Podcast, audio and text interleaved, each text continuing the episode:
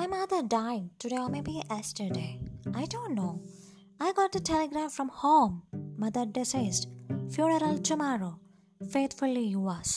എന്നതാണ് ഈ നോവലിലെ ആദ്യത്തെ വാക്യം അബ്സഡിറ്റിയുടെ പരമകോടിയായിരുന്നു കാമു എന്ന് തെളിയിക്കാൻ ഇതിൽ കൂടുതലായി ഒന്നും തന്നെ ആവശ്യമില്ല അമ്മയുടെ ശവസംസ്കാരത്തിന്റെ പിറ്റേന്ന് കടലിൽ കുളിക്കാൻ പോവുകയും കാമുകിയോടൊപ്പം കോമഡി സിനിമ കാണുവാൻ പോകുകയും ചെയ്യുന്ന പെർഷ്യസ് ആണ് ഇത് സ്ട്രേഞ്ചറിലെ മുഖ്യ കഥാപാത്രം.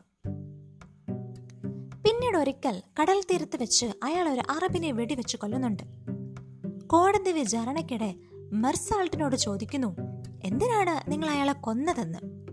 മെർസാൾട്ട് ഉത്തരം പറയുന്നു ഭയങ്കര ചൂടായിരുന്നു യുവർ ഓണർ ജയിലിൽ കാണുവാൻ എത്തുന്ന കാമുകിയായ മരിയ ചോദിക്കുന്നു ഈ ജയിലിലെ ഏകാന്തത നിനക്ക് എങ്ങനെ താങ്ങുവാനാവും അപ്പോൾ അതിന് മറുപടി എമർസൾട്ട് പറയുന്ന വാക്യം വായനക്കാരെ പിടിച്ചു കുലുക്കി.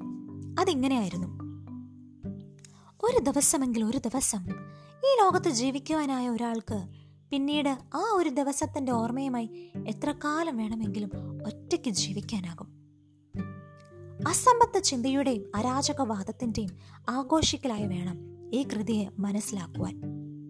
ലോക സാഹിത്യത്തിൽ ഇന്നും മാറ്റൊട്ടും കുറയാതെ കാമുവും അപരിചിതനും നിലകൊള്ളുന്നു.